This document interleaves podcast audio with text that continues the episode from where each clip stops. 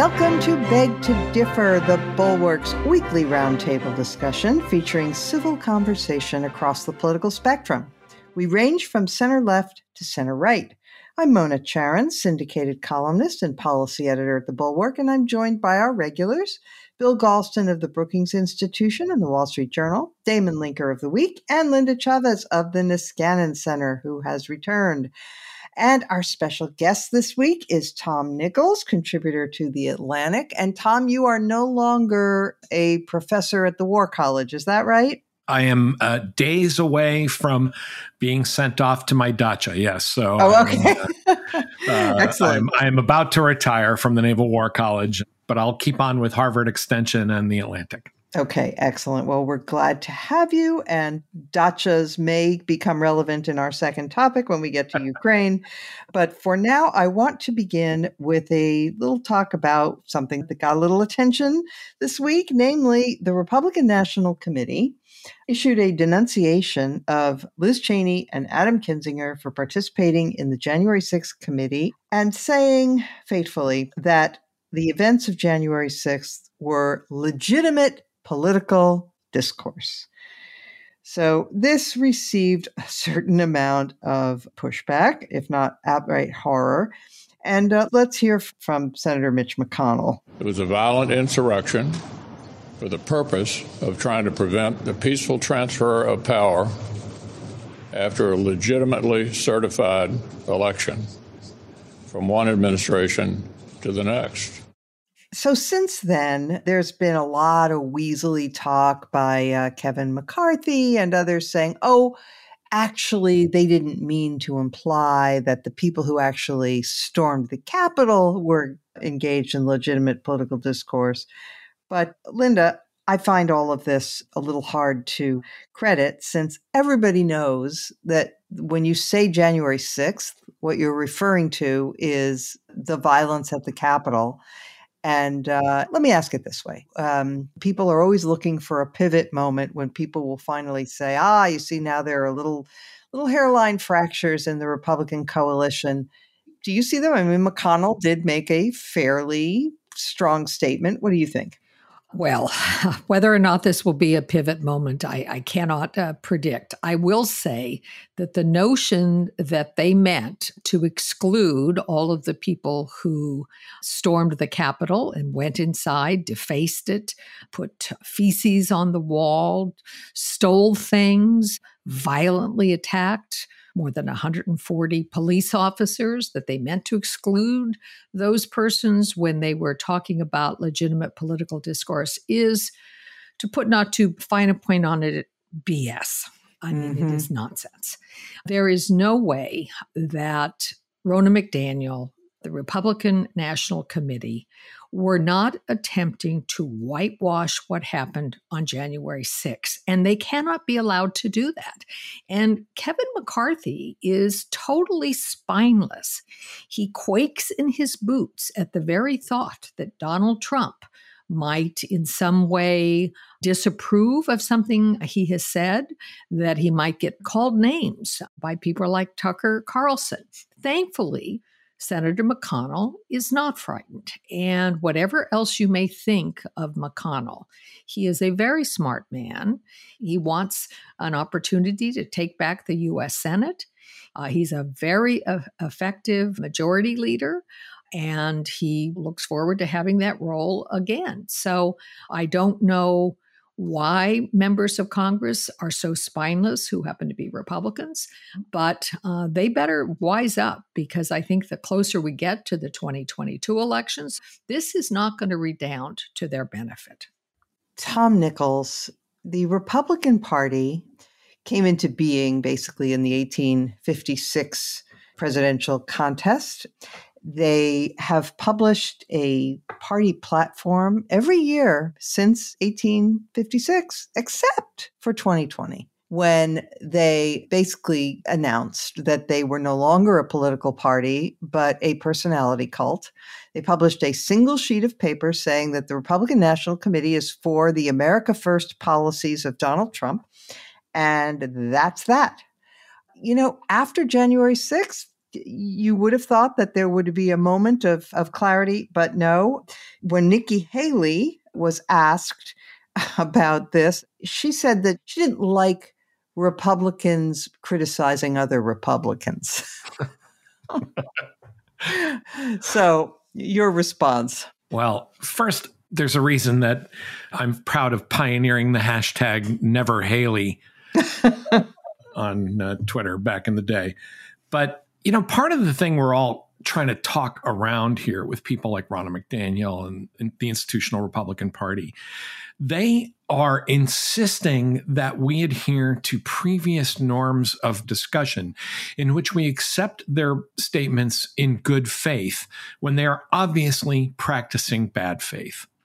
And so they're constantly putting us in the position, well, you know, we didn't really mean the people that were smearing feces on the wall. We meant someone else. Even Mitch McConnell, you know, of course, this was a terrible thing. These might be microscopic cracks in the wall, but there's a kind of, I don't want to use the term gaslighting, which has become so fashionable, but there is a sleight of hand. There's a kind of rhetorical legerdemain going on here where we really think it's great that the Senate minority leader accepts that attacking the Capitol was bad, but somehow neglects to say things like, the president of the United States, a man I've known for 37 years, won the election, and we hope to win elections in the future. But Americans need to come together, understand that our elections are fair and free, and so on. And, and instead, he gives this kind of choked, short bark about, you know, well, it was a fine, it was an insurrection. And we all say, God, how wonderful, finally. Mm. To hear this. And I think it tells you about the complete collapse of the Republican Party, not just as a as a cult of personality, but that it's become nothing more than a, a, kind of a flag of convenience for a group of various political entrepreneurs of various stripes who don't really care about anything. And that's not really a party. That's a loose coalition of opportunists. That's not actually a political party that stands for anything. So I, I guess what I'll say here is we all need to lower our expectations about the rifts and divisions in the Republican Party because they're all floating on the same ship. And none of them are going to pull the cork in the hold and sink that ship by saying the truth about things like elections. Damon, I'm very um I'm very skeptical on McConnell myself, I have to say. I mean, you know, he comes out and says it was an insurrection, it was terrible. But he has also said in the recent past that he supports Donald Trump for president in 2024 if Trump should choose to run. He declined to vote for impeachment and to encourage his conference to vote for impeachment. That would have prevented this wicked and evil person from ever holding public office again. He he didn't do it. Yeah, I mean, eh, to me, this little statement from McConnell is vintage McConnell. I mean, he is the premier Machiavellian of the party. And as the party has become crazier, he's kind of moved with it. So the things that he now tries to justify are proportionally crazier than they used to be, but his his MO has not changed. And that is he wants to advance the power of the Republican Party as an institution as much as he possibly can while triangulating among the various factions in the party.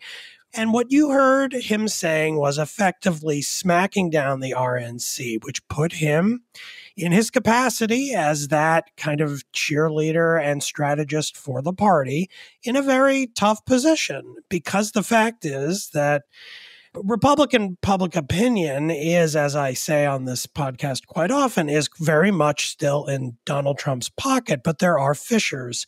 If you ask did Trump win the 2020 election and was it stolen from him by the Democrats? You get over a majority agreeing with that statement. But if you ask questions about the actual insurrection on the date of January 6th, the numbers are lower and more conflicted. There are lots of Americans who are willing to kind of go along with a vague notion of, yeah, Biden's illegitimate. He didn't really win.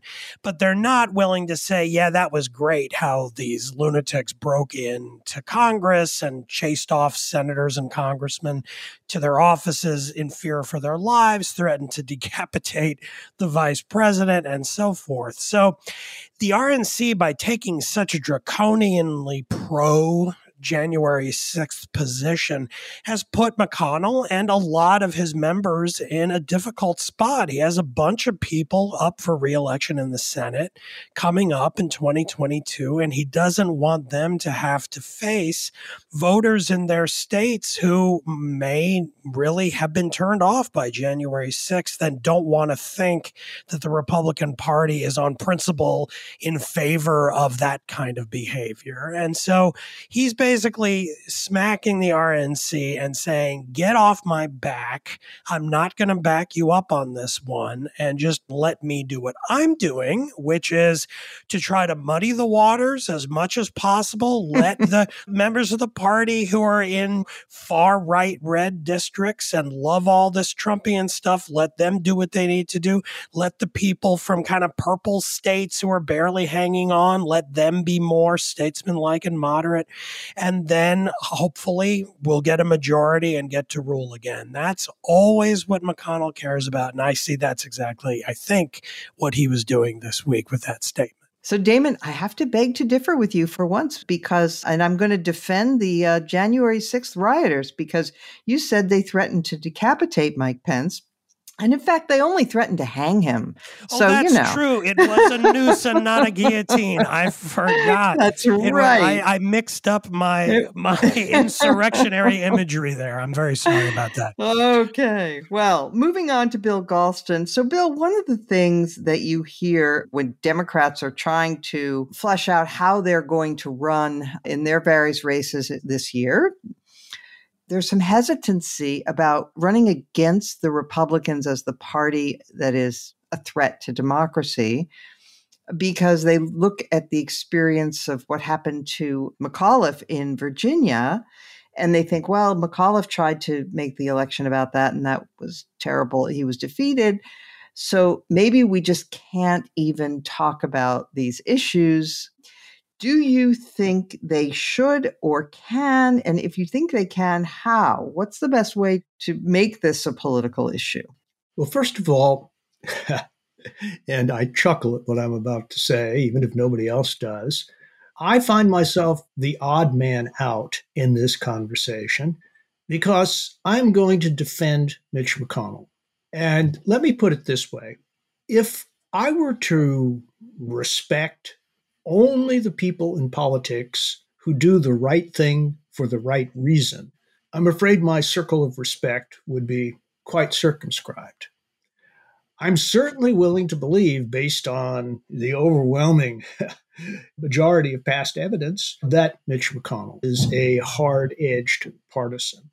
Nevertheless, he said the right thing. As soon as he said it, yes, he could have gone farther, but he went far enough to open up a political space for a lot of other Republican senators to begin to make similar comments. He empowered them, he protected them. I think that's a good thing. I'm certainly not demanding of Republicans, let alone Republican leaders, that they begin to act in the best interests of the opposition party. But I do think that when somebody who's in a tough spot because of intra party conflict stands up and says at least some of the right things for whatever reason, the person deserves a certain amount of praise mixed with whatever complement of, of blame you care to assess. With regard to the second question, which is the question you actually asked me before I began freelancing, I don't think that preserving silence on the issue of democracy and threatening legitimate election results and basic constitutional institutions is a subject about which the Democrats should remain silent. On the other hand, if it becomes the centerpiece of the campaign, I'm afraid that past is prologue. It can be an element of the fall campaign, but there has to be a much broader message behind that campaign. However central we on this program think it is, those views are not widely shared in the electorate, at least not widely enough to turn the midterm into a referendum on democracy rather than a referendum on Joe Biden and the Democratic Congress. It just won't work. Right. Okay, and in light of your comments about McConnell opening up space, uh, it should be noted that there were a handful, let's say, of Republican senators who also criticized the RNC. We had Susan Collins, who said it was absurd. You had Lindsey Graham, John Cornyn, Shelley Moore Capito, and I don't know if I should include Joni Ernst in this category or not. Joni Ernst made a weird statement where she said it wasn't the role of the RNC to censure members of Congress. That should be left to the states. Which well, a bit the weird wording, but in any event, it's certainly true. And of course, did I mention Romney? But Romney doesn't need McConnell's permission to say what he thinks, as we've seen. So, um, uh, unless anybody would like to add something about legitimate political discourse, we can move on to our next topic. So, we have had week after week of high stress and tension regarding what the hell Putin is going to do in Ukraine. The number of troops keeps increasing. The readiness of those troops apparently is being upgraded with shipments of things like plasma that you would only need if you were anticipating casualties to the front lines and so forth. So, I want to start with you, Tom Nichols. You are a foreign policy guru, and you've written that you used to be in favor of friendlier relations between the US and Russia, but there was one person who talked you out of it. And who was that? Vladimir Vladimirovich Putin. in fact, I was. Um, among our conservative brethren back in the day, I was considered something of a Russophile squish mm. because I supported the early expansion of NATO to Poland, Czech Republic, and Hungary, but then I wanted us to go slow and bringing in the Baltics and, and other countries, and I, I didn't see the need to continue a, a long running antagonism with Russia. Um, a lot of us who were optimistic back in the day, we still wonder if, you know, was Putin always like this? Did he change? But I don't think any of that's relevant now. I mean, Putin's shown his cards. He has decided that staying in power is his safest bet. He will never step down. We we actually thought that could happen 12 years ago. It didn't. And part of staying in power is snuffing out democracy anywhere near himself and making it clear that he is a friend to autocrats everywhere. This is part of his relationship with Syria and China. But I also I, I think too that I, I don't really have a lot of evidence for this theory that he's losing his marbles. um, but there is also a kind of weird Soviet nostalgia to the guy, and there always has been. He told President Bush 43 back in 2006 Ukraine's not a country. It just isn't. This is not a guy who misses the Soviet Union's communism. He's the richest man in the world. He's not going to be a big fan of socialism. But there is a part of him that just feels like is carrying this huge Russian insecurity and grievance around with him. And I think that meshes quite well with his self interest in telling his own people these Slavs, these 40 million Slavs next door choosing democracy, you know, don't get any ideas about that. Um, he hates these color revolutions. He hated them in Georgia. He hates them in, in Ukraine. So is he going to go? I think we have to stop thinking of that as a binary choice. I think he's already going. He's already conducting war in Ukraine. He has since 2014. He's conducting cyber war. But will there be a massive invasion? This is one place where I say those words that nobody wants to say. I don't know. Yeah. Can I just ask you one other just detail? Because a lot of the conversation that you hear about NATO expansion and Ukraine seems to imply that the US has somehow been inviting NATO and the Europeans. They've been inviting Ukraine to join NATO. But I, my understanding is it was mentioned in 2008 when Ukraine requested it, and it was slow walked. I mean, it's not as if we have our arms wide open. I mean, isn't that right? Yeah, but you know the way NATO did that at a, at a summit, they basically said Georgia and Ukraine will join NATO one day. Hmm. And the Russians have been dining out on that ever since, even though the Russians know Ukraine isn't joining NATO anytime soon. I mean, one thing Putin understands is as long as there are, there are Russian troops in Ukraine, you know, Ukraine is not going to join NATO. And that's partly why he's doing what he's doing.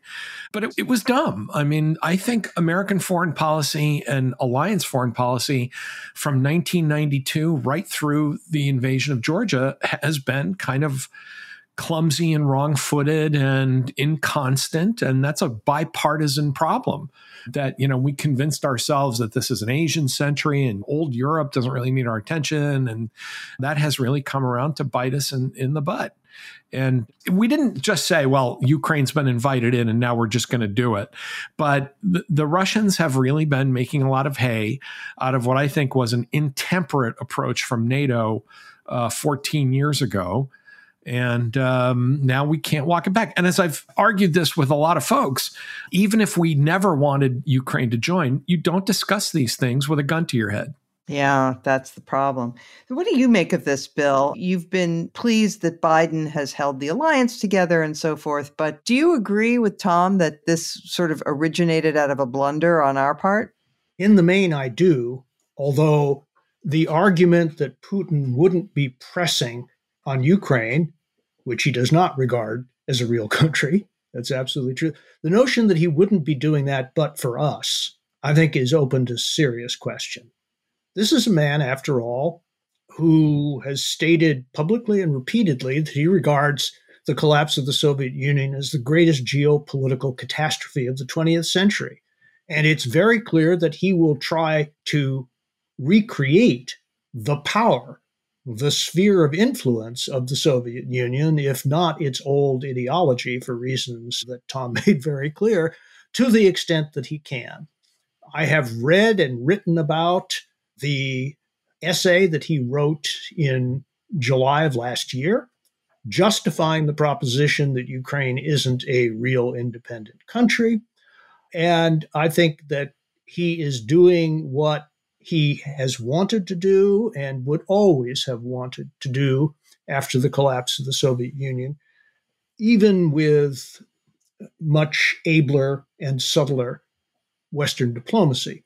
Having said that, I think it's important to point out, at least this is my understanding of what happened at that summit in 2008, that George Bush was gung ho for a process that would have led to a very rapid entrance of Ukraine into NATO. Tom can correct me if I'm wrong. And most of the other members of NATO said, whoa, wait a minute, there's some problems here. And so what emerged from that 2008 meeting was an ungainly and counterproductive compromise. It would have been better if there had been no language on Ukraine and NATO whatsoever.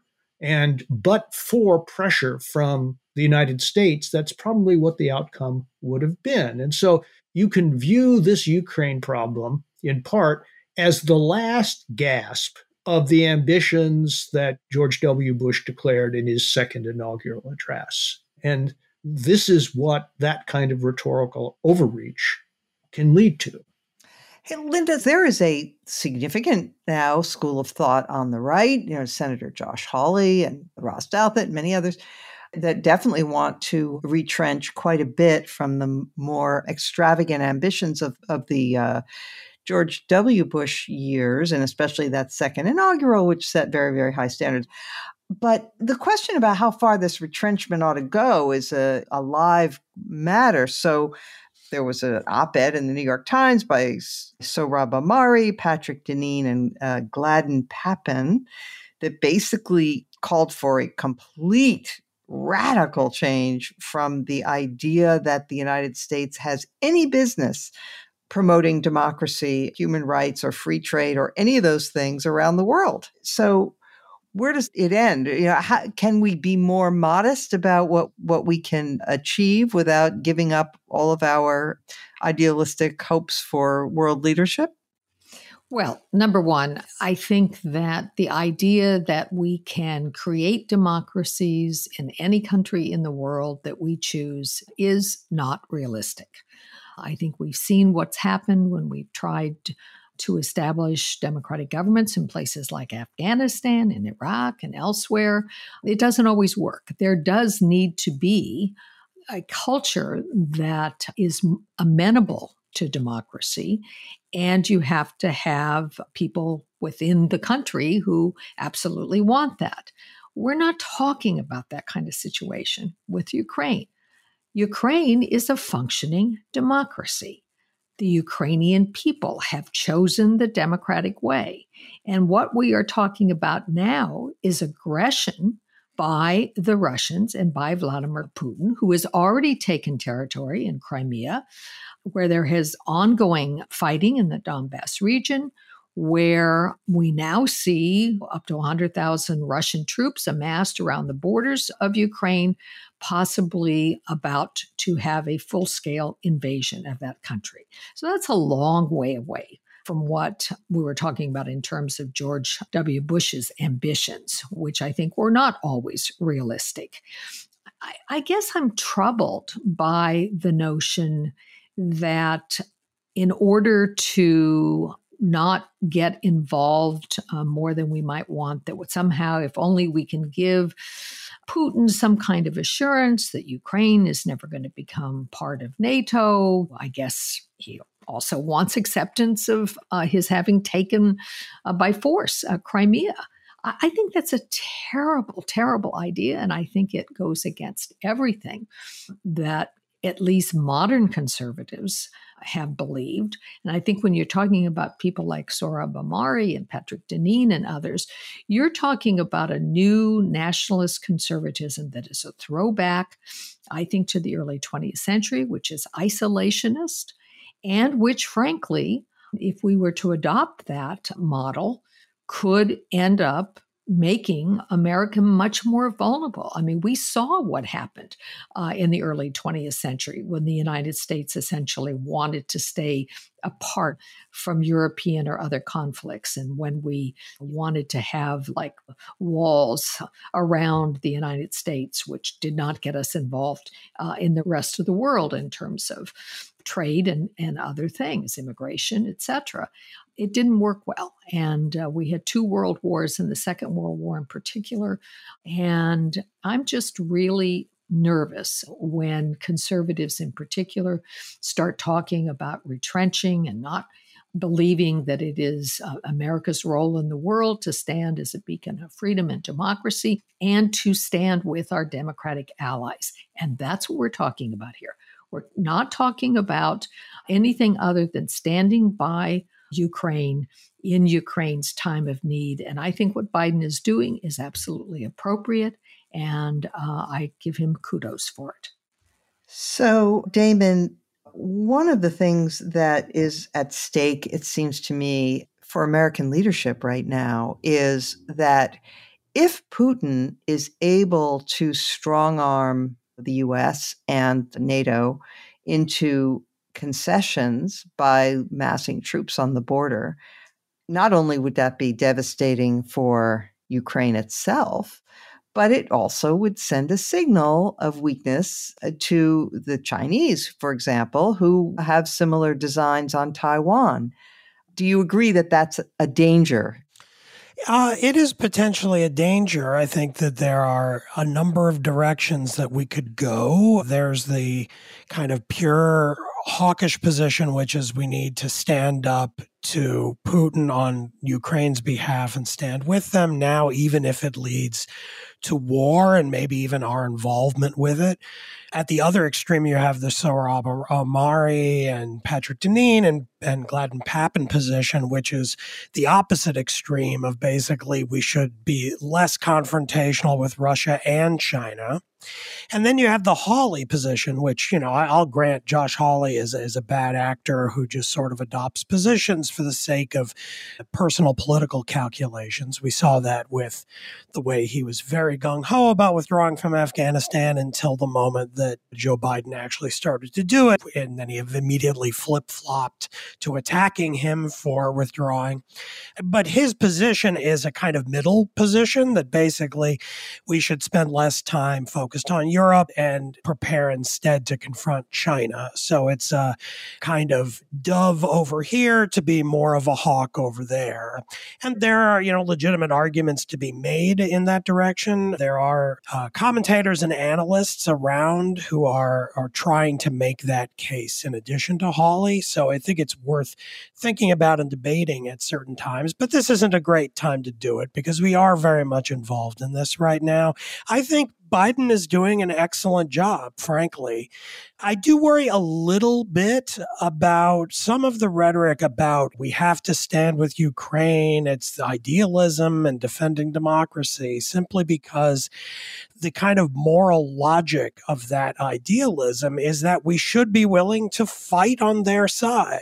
You know, what if Putin did invade and crushed Ukrainian democracy? Would we really just stand back and watch it happen? Well, I do think that is what we would do because there isn't going to be public support for a full scale war with nuclear power in Russia's near abroad over this issue among the American people. But if that is the case, which I do think it is, and which I think Putin knows, then it might be good to not take quite a full throated rhetorical stand implying that we have to do that or else we've betrayed our own highest ideals. And, and actually, it's in that spirit that I praise Biden because Biden has made clear we're not going to go to war, but we're going to make this so costly in every other way for Putin that he would have to be an idiot to do it. That's basically the Biden uh, strategy, if you will, in the region.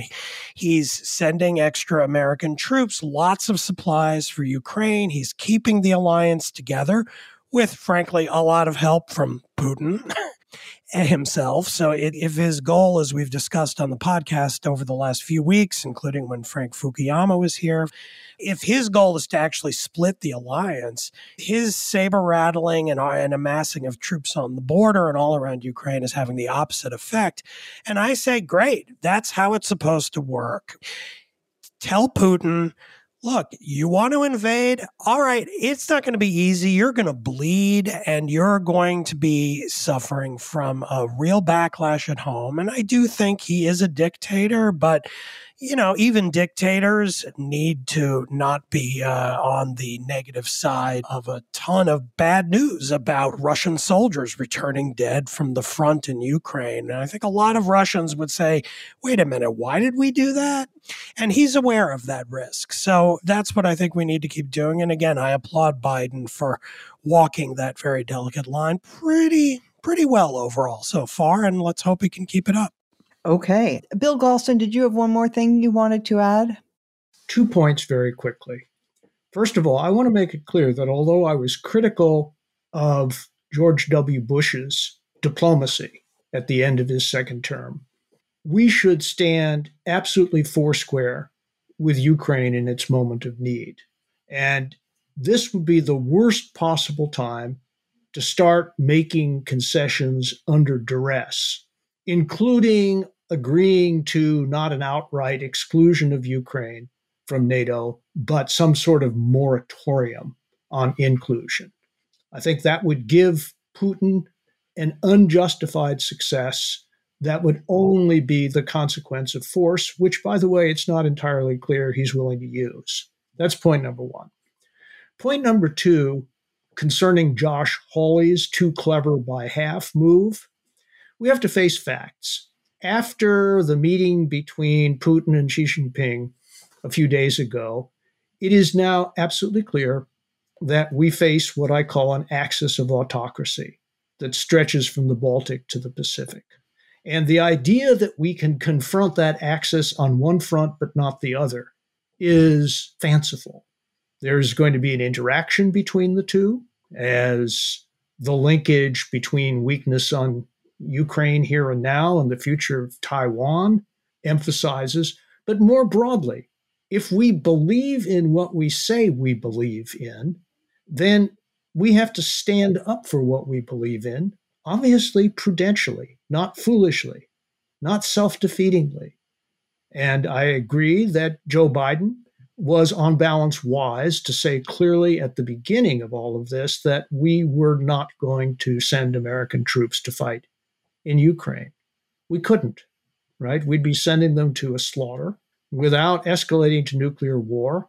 If Vladimir Putin cares so much about Ukraine that he's willing to deploy most of the Russian army to seize it and hold it, there's nothing we can do about that.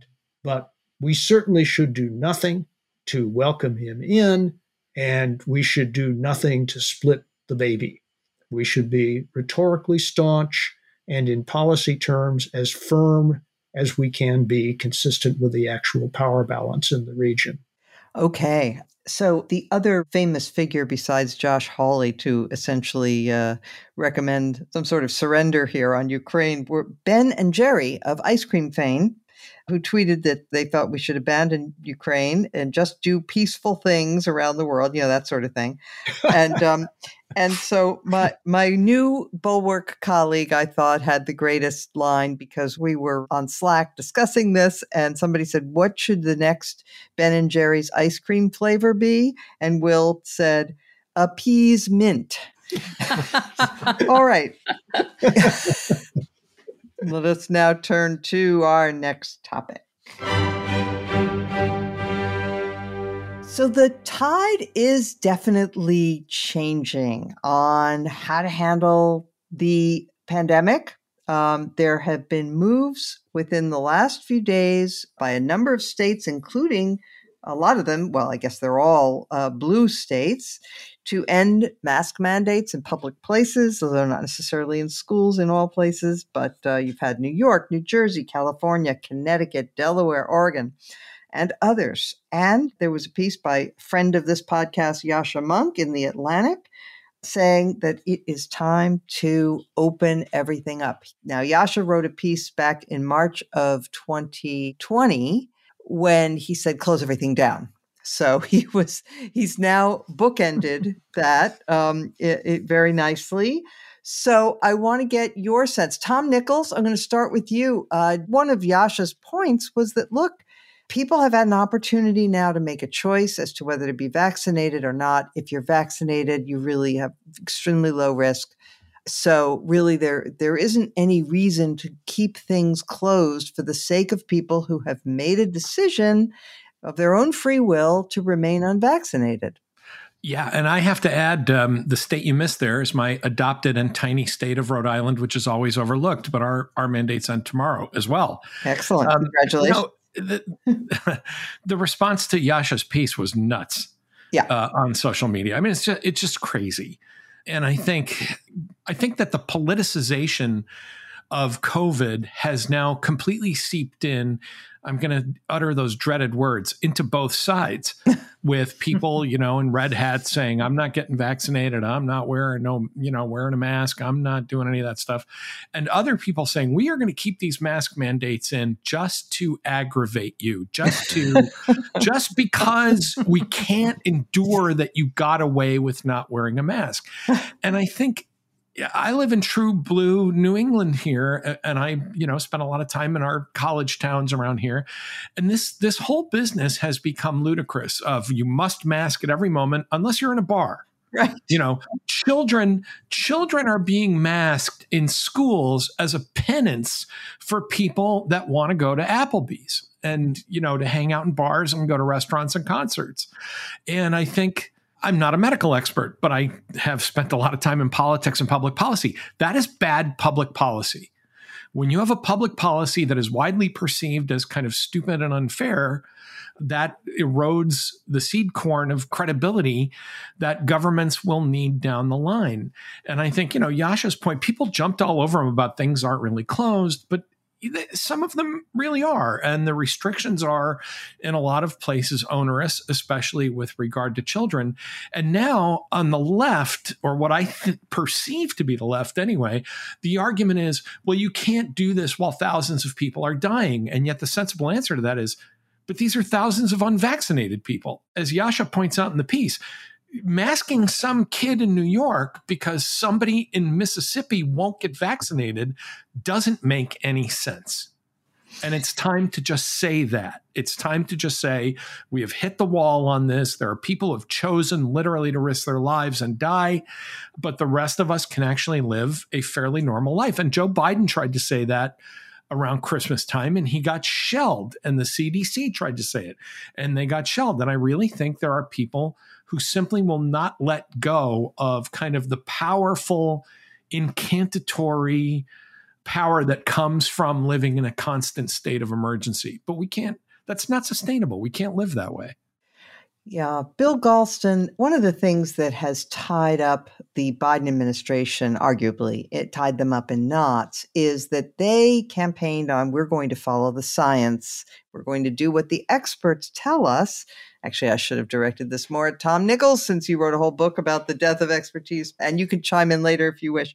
But of course, when it comes to policymaking, I mean, yes, you need experts to advise you on certain aspects of public policy, like how contagious is the thing and how effective will masking be. But you can't you can't defer to scientists on questions of how do you balance the risks? You know, how do you balance? Okay, so uh, a few people uh, might die in schools, but that's compared with tens of millions of children having their educations stunted. And and so those are the kinds of trade-offs that policymakers have to make. And it is informed by science but it's not determined just by scientific concerns right? I couldn't have said it better mona. Oh, i, I absolutely agree with you and i've as the son of a scientist i've had occasion to observe that many times. And my father in his later years moved from pure science to the public dimensions of science, and he knew that he was crossing a line. So I think his position, which is certainly my position, is that you probably shouldn't do anything that presupposes that what science has established pretty firmly as true is in fact false. Mm-hmm. That's a that's a losing proposition. But saying that you should not contradict science in your policy is one thing. But saying that science will determine that policy is a completely different thing. So you're absolutely right. And I hope the phrase follows the science will be banished from you know, our political discourse because it's profoundly misleading. A few other points on this topic. Number one, it's been clear for quite some time that 20% of the population will simply not get vaccinated under any circumstances. We can try to force them to do it, it will not work. So we have to build future policy around the proposition that 20% of our fellow citizens are not going to be vaccinated. We cannot allow that fact to hold the rest of us hostage. It's point number one. Number two, the administration is now facing a blue state rebellion the nine jurisdictions that have made announcements about loosening or eliminating masking in some or all venues are all blue and many of them deeply blue. This should not have come as a surprise to the administration because when the governors met in Washington last month, a number of Democratic governors quietly informed the administration that they were thinking about policy shifts and they urged the administration to consider a shift of its own. This also, I think, points to the importance of public opinion in policymaking. The fact of the matter is, and people can do this by inspecting their own souls as well as reading polls and, and talking to others, we're exhausted. We're tired of this. Our sense of the trade offs is shifting because many Americans just don't want to go on this way any longer. And policy has to be shaped around human nature. And at some point, the dam inevitably would burst. That time is now. It also coincides with a time in which public support for public health institutions like the CDC, particularly at the federal level, is plunging. And if you don't believe me, take a look at the survey on this question that the Pew Research Center published just yesterday. Final point we are not a national republic, like, for example, the United Kingdom is. We're a federal republic. And what the administration is learning or learning more about after the Supreme Court began this stern instruction is that the national government in this country does not control everything. Federalism is real, particularly in matters of public health. Governors have powers, independent powers. The administration has lost control of the situation, and it's time for them to regroup and come up with a new position. So, Damon Linker, one of the things that you hear when there is now talk among the uh, blue state governors and others of loosening restrictions is the, the people from the red states say, oh, well, we were for this right along. See, now you're late to the party. But that really spectacularly misses the point because, of course, it wasn't appropriate then and it is appropriate now.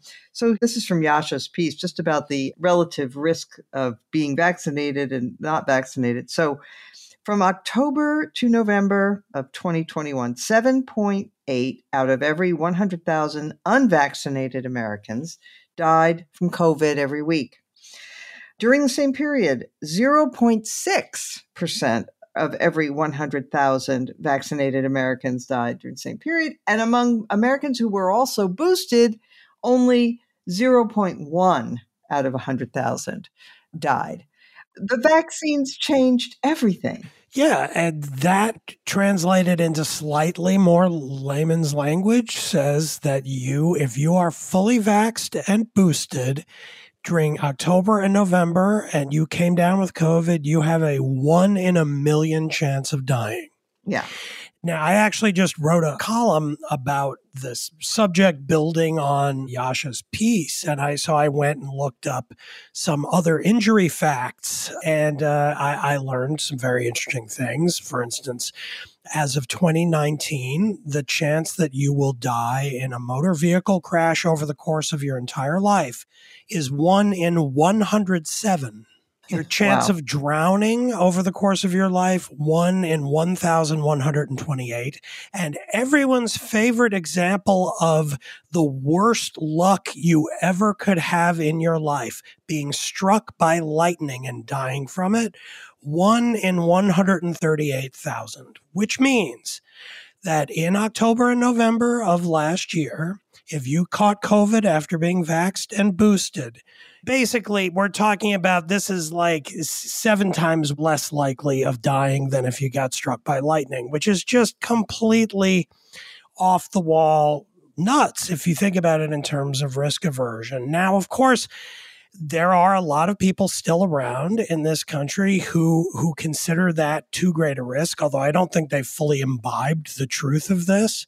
Yeah. Um, but then, of course, on the other side, it's not that we're dealing with all these manly Republicans who are out there saying we don't care, we're willing to fight in the trenches and you know take uh, take Europe from the Nazis on D-Day, whereas these, you know, wimpy Democrats, I mean, they, they have their own cockamamie risk aversion calculations because they actually think that it's riskier to get a vaccine shot than it is to face COVID with no protection, which is mm-hmm. equally, maybe not equally, but it, it, it's truly strange as a decision making. But the trick is, as in many things in our politics, is to avoid these extremes both of which are are really quite unhealthy and not really informed by a very reasonable way of living our lives. Life is full of risks. But thank goodness we have vaccines. And if you get the vaccine and then get boosted, unless we get a new variant, which could happen, that's much more deadly, like right. at least up till now, you're really pretty safe. You might get it and it'll probably be like a cold or maybe a kind of a case of the flu, which isn't great. I'd rather not get it. But if I did, I, I, you know, I don't sit around worrying I'm going to get struck by lightning either. But at this point, I'm very happy to say I don't really fear that I'm going to die of COVID 19. And for that, we have the, the, the companies that created the mRNA vaccines. And it's a great triumph of science. But that is our ticket out of here. We've seen enough. We have enough evidence. And it's, I really do think it is time.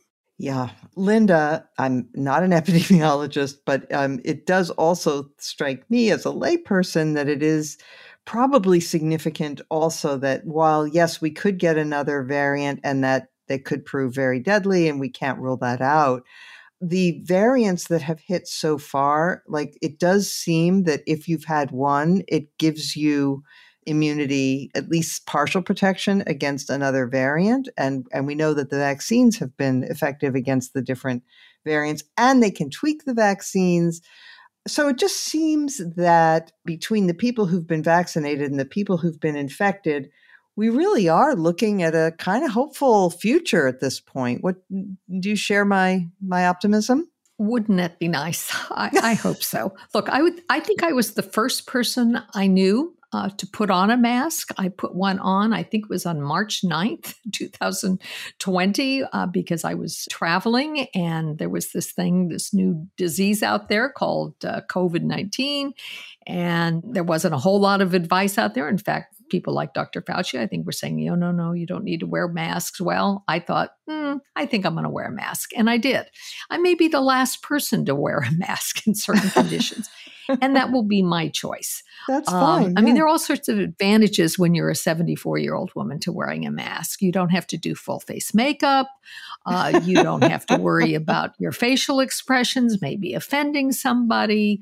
Uh, if you've got a mm. little piece of lettuce in your between your teeth, it covers it up. I mean, there are some advantages. So, um, so I'm not going to necessarily give up my mask when I travel in airplanes or when I go to the theater or am in very close quarters for a while yet.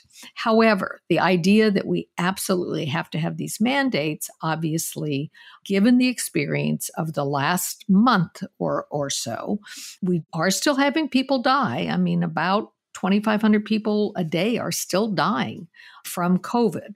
Many of them, uh, most of them, are un- unvaccinated, and some of them, I believe, may still be dying from Delta, not necessarily from Omicron. Um, so I think you know the the step that the Democratic states have made, including my second home of Colorado, to lift the mask mandates makes sense. And, you know, going back to what Bill said at the beginning of, of this segment about following the science and how we have to be careful to say that that's what we're going to do. The fact is, science is not dogma. Science is not written in stone. And, and particularly when you're dealing with a new disease, and it's a disease that's barely, you know, two years, two and a half years old that it's been out there uh, infecting people. Science and science's interpretation of what to expect is going to change in that period. And I'm willing to understand that circumstances change, our understanding of the disease changes. And therefore, when it comes to the government getting involved and telling us what to do, I'm willing to say it's time for an end to the mask mandates given local circumstances and how many people are hospitalized, whether there is a strain in local hospitals. It always probably should have been local mandates, not necessarily one size fits all, because as everybody on this program has noted, the disease rates in in very red and often rural states have been very, very different than they have in areas, the coastal areas, for example. So I may still keep my mask around. It'll be an N95 and I may still choose to wear it, but I'm happy that I'm not going to be told that I must wear it. All right. With that, we will turn to our final segment.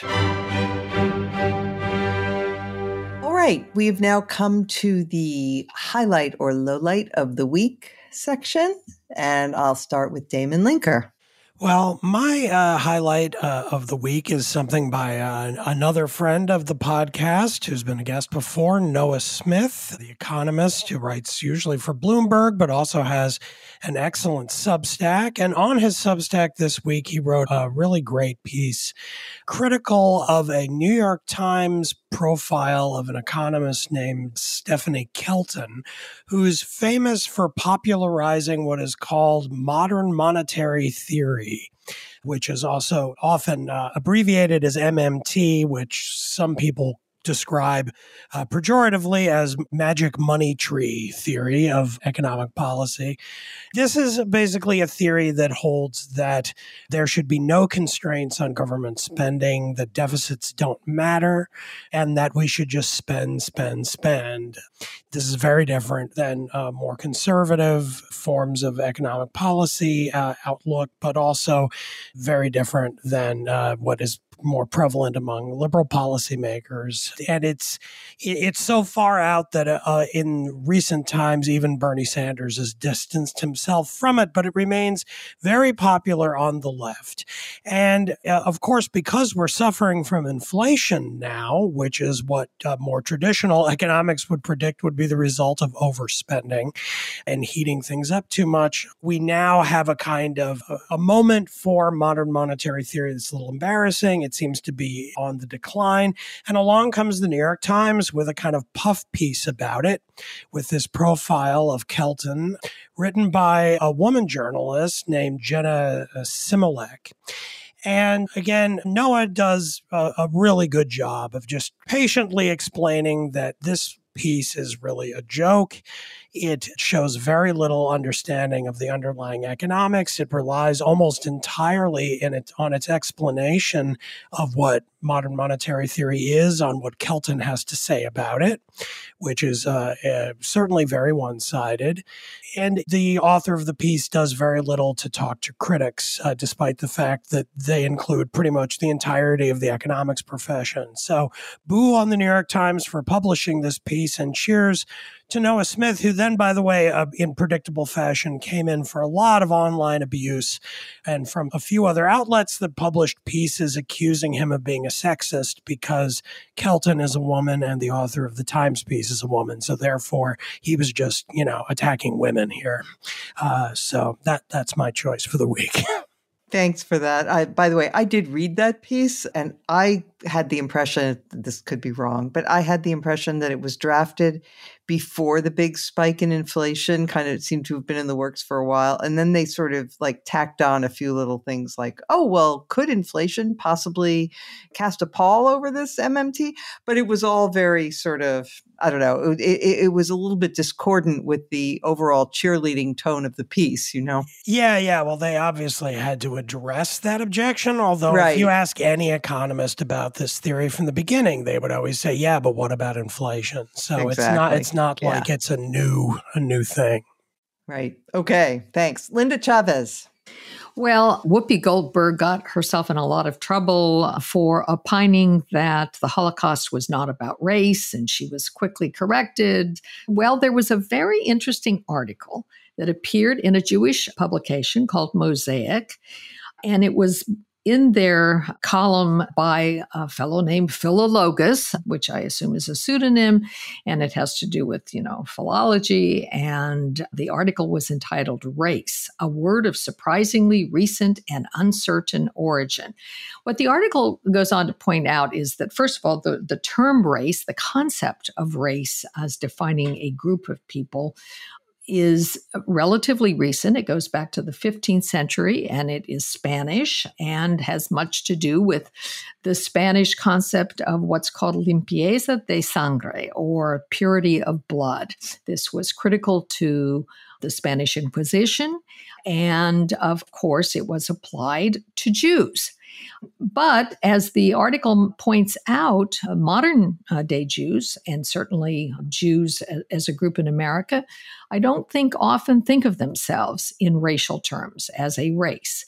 They rather rightly note that Judaism is a religion and that it is passed down through the mother, but that it is, as we think of it today, not necessarily a racial term. But the article goes to great lengths to point out that there is a lot of Jewish angst about whether Judaism is a race or not. And it goes into some of that history, it goes into some of the biblical discussions of uh, Judaism as a race and uh, Abraham's seed uh, being greater, populating the world and being greater than the stars in the sky.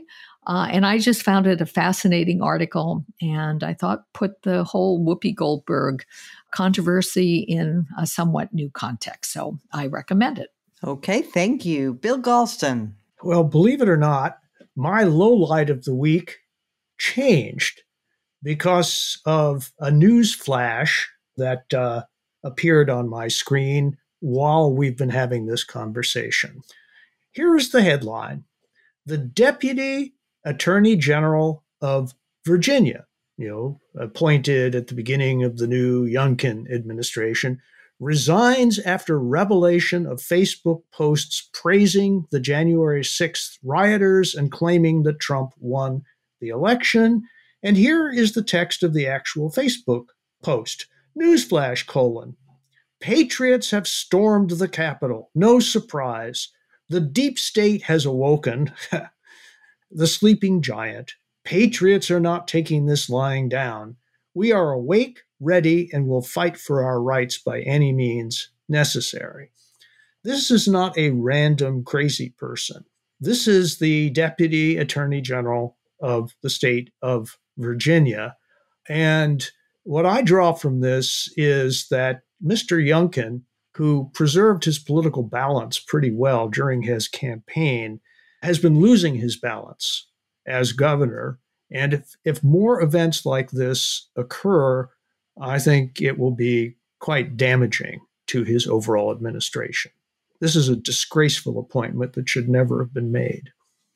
Um, I would just footnote that by adding, or underline it really, by pointing out that Youngkin was perfectly content to appear on the John Fredericks radio show, very popular right wing talk show, apparently in the southern part of Virginia. And this is the fellow who, during the campaign, hosted a rally with Steve Bannon that featured the Pledge of Allegiance to a flag that had been at the January 6th insurrection. But Youngkin has continued to appear on this John Fredericks radio show. He was also perfectly happy to have Amanda Chase, the crazy woman who describes herself as Trump in heels, campaign for him. So um, I never bought the, uh, you know, sort of squeaky clean post Trump image that some people are trying to favor him with. Tom Nichols. Well, it would be an easy low light to go for the um, supposed revelation that Donald Trump eats paper. um, you know, I mean, I was only surprised that library paste was not involved. but there's an actual scarier national security story there, which is that the president's daily brief, the most highly classified product in the American intelligence community, which is given to the president every morning. Apparently, Donald Trump would rip pictures out of it like you know, like a teenage girl in 1969 ripping pictures of Bobby Sherman out of Tiger Beat or something, and take those pictures with him out of the Oval and back to the residence. And apparently, John Kelly tried to stop him from doing this. And it is, you know, just astonishing that we still are finding out what a continual daily threat to American national security that was represented by the president of the United States. And this kind of links back to the thing we were talking about at the beginning, which is yes, yes, it's fine for you know Mitch McConnell to say, um, you know, to talk about an insurrection and all these other Republicans to kind of engage in a lot of chin pulling about all of this, but um, you know, at some point, when will responsible Republicans say this is a person who cannot be allowed to have operational control of the United States military and nuclear weapons. That that you know this is just behavior that is aside from being a security threat, it's a reminder of how weird this guy is um, you know that he that he's literally ripping pictures out of the PDB for some reason and giving conniptions to his four-star Marine chief of staff, who, by the way, still has not spoken up on any of this. Mm. Uh, yeah. God help us. All right. Well, I would like to praise a piece by Cathy Young that appeared in Arc Digital. It was called The Problem with COVID Contrarianism, in which, in her usual fashion, Cathy brings quite grounded sanity to this problem of people getting over their skis on issues. So she acknowledges, for example, that yes, uh, some of the public health authorities did do things that were discrediting, like suggest after saying that, you know, you couldn't even attend your grandmother's funeral during the early months of COVID, that you absolutely should attend a protest of George Floyd's uh, murder and so on. So, you know, she acknowledges that that was bad and it, it brought the experts into disrepute. On the other hand, some people, especially on the right, have taken COVID contrarianism to such crazy lengths that it seems to have unhinged people who were otherwise pretty pretty well grounded. And uh, it, you know, this notion of conspiracies to uh, take away our liberty and uh, and on and on. Anyway, it's a very very well done piece, highly recommended. The problem with COVID contrarianism, Cathy Young. With that, I would like to thank our guest this week, Tom Nichols, for joining us again. Great to have you. I also would like to thank our producer, Katie Cooper, and our sound engineer, Jonathan Siri Mose. And I thank all of you for listening, and especially those of you who are kind enough to write reviews and ratings for us, which really does help bring the podcast to the attention of people who may not yet know about it. So thank you for that and can always write to me at Mona Charen at thebulwark.com. And I welcome all of your responses, and we will return next week as every week.